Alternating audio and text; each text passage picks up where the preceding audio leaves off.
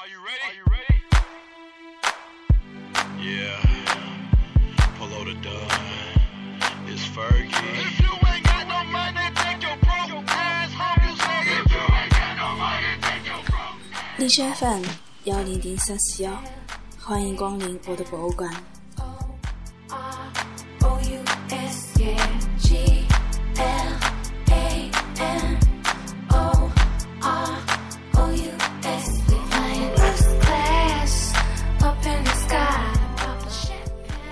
们善于通过制造文化来忽悠你掏钱。如果没有商人们在忽悠，很多旅游都不会发生。天生喜欢远途旅游的人只是少数，普通人旅游的欲望也没那么强烈。出门在外，独在异乡为异客，流浪，背井离乡，漂泊，奔波，跋涉，千里迢迢，一路风尘，深山冷傲，穷乡僻壤。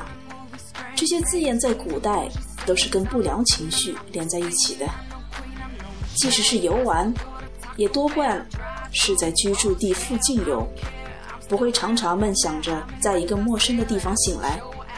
尤其是中年以后的人，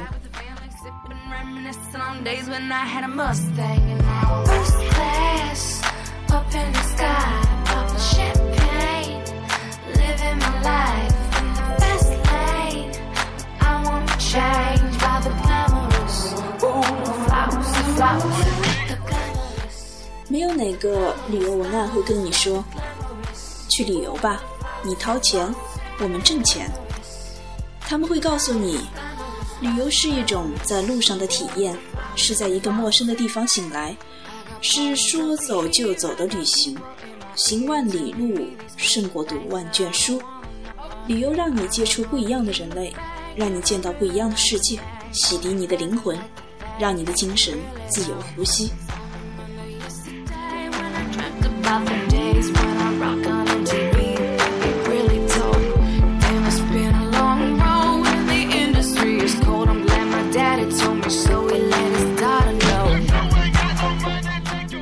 你只是喜欢接触不同的人，真没必要去旅游。就在你生活的周围，有各种各样的人，很多人是你从没交流过的，或者不屑交流的。那些摆摊的小贩，那些乞丐，那些来城里做工的，每个平凡或不平凡的人身上，都有各种各样的故事。你在旅途中遇到的那些人，其实你生活在你身边。你若不曾在身边的人身上发现种种不同之处，却指望在一个陌生的城市发现那里的人类的不同之处，恐怕不容易。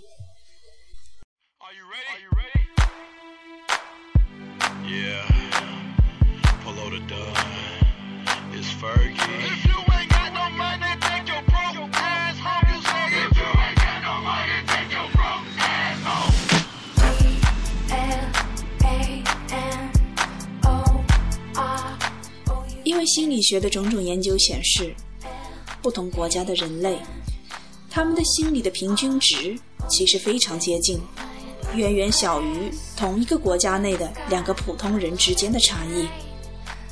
你想，在一个陌生的城市醒来，这本身就是一种奢望。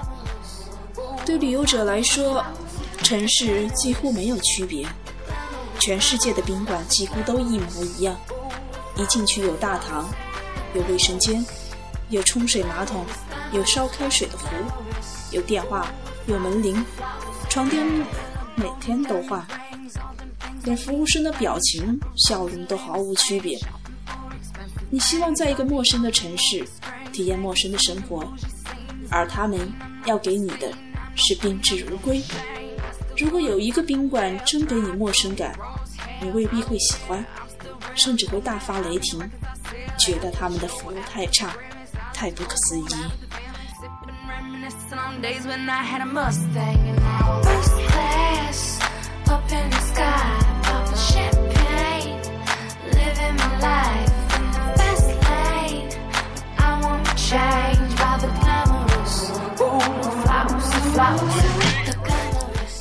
没有几个城市可以给你陌生感。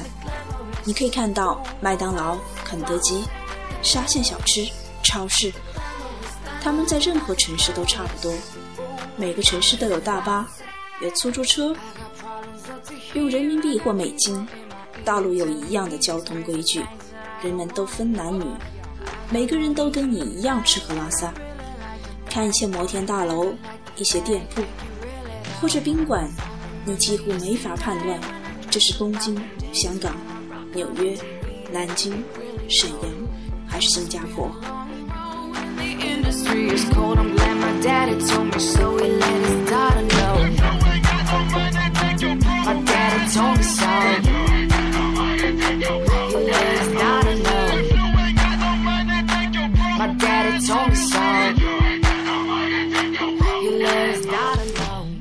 城市不值得去看，那就选择大自然吧。大部分荒野没人去，人们总是拥挤在那些被人走过无数次的路线上，即使是驴友路线，也是一次又一次的重复。那些被叫做风景的地方，导游告诉你，这块石头像乌龟，那块石头像狮子，对面还有一块石头像观音，然后告诉你一些典故。这是陶弘景待过的地方，所以叫陶公洞。那是吕洞宾修炼成仙的地方，所以叫仙人洞。我当然不相信吕洞宾成仙，也怀疑陶公洞是否真的住过陶弘景。可是好歹也是有钱人出身，租一间农民的房子住，这不是更好吗？非要跑到这脏兮兮的岩洞里，我不敢相信。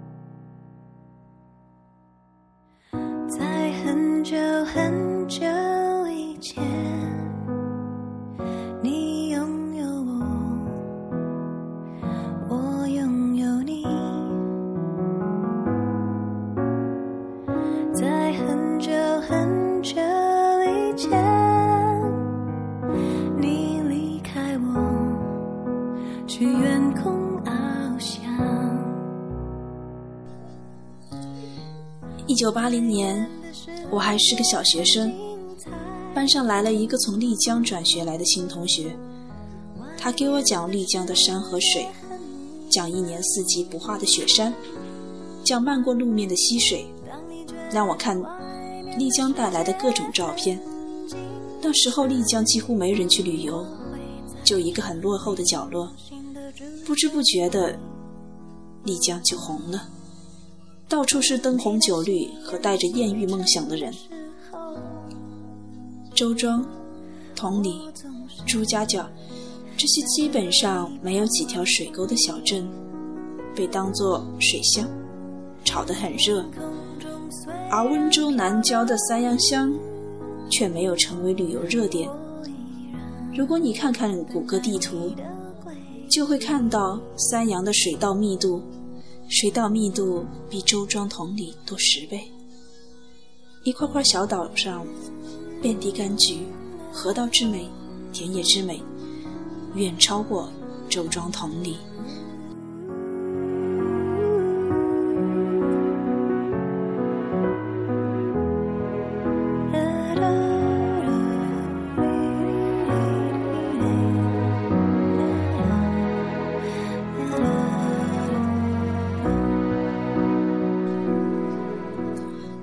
小资们要看的大概不是水乡，而是商业包装出来的小资情调。只有商业包装的被定义为水乡的那种情调，那种家家户户挂灯笼、半夜灯火通明的沿河街道，才会让他们觉得有逼格。正如他们在咖啡厅里，不是为了品尝咖啡，而是为了咖啡厅的小资情调。如果是新马泰的饭摊上，围着大圆桌。坐着塑料凳，喝着那种适合牛饮的咖啡，他们是没兴趣的。即使是在怡宝这样的咖啡圣地。的世界很。他们要去一些标志性的地方，以前是天安门、东方明珠、漓江、神农架、北戴河，然后是西藏、丽江、平遥、凤凰、香格里拉，接下来是梅里雪山、尼泊尔、沙巴、菲律宾、乞力马扎罗峰。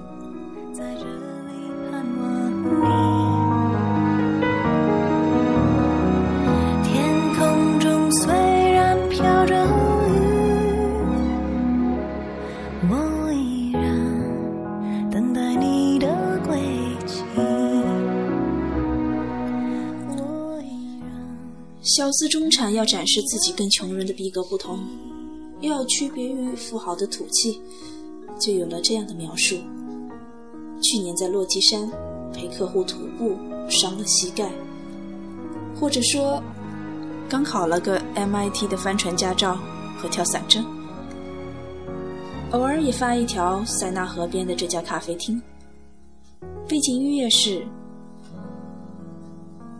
Kenan。巴塞诺瓦风格的。总之，他们跟穷人比有钱，跟土豪比有文化，跟知识分子比生活情调。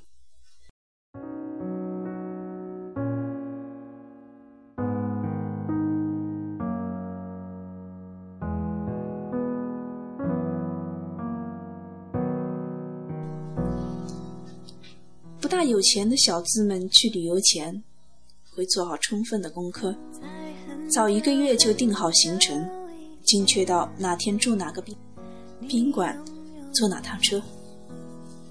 比较有逼格的是住青年旅社，虽然那是性价比极低的客栈。他们看大众点评，确定这个景点是否值得去；看大众点评，确定去哪家餐厅吃饭。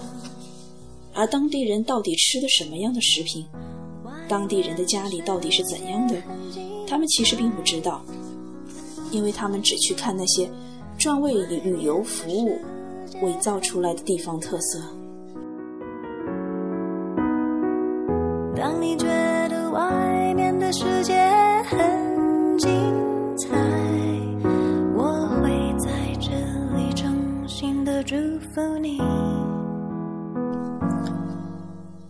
文艺青年到上海来，一定要去一个叫田子坊的地方，买那些比淘宝贵五倍的工艺品，吃比外面贵三倍的食品，在人群中挤来挤去，玩腻了一把。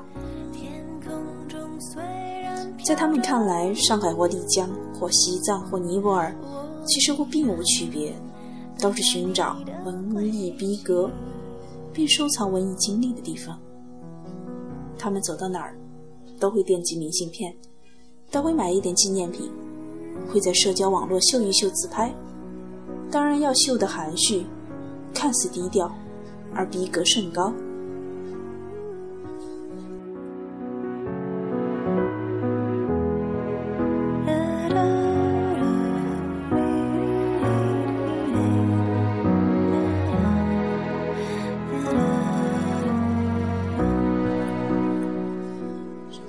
秀旅游逼格的事儿，或许跟人类的求偶机制有关。人总是不断表现自己的格调，展示自己属于较高的阶层。这阶层，不管是权势地位的，还是财富的，还是学术修养的，还是生活格调的，总之是一种身份。正如征婚市场上要求对方身高、学房产、学历一样的要约。无时不在透露出这样的信息，逼格不够的，别来追我。外面的世界很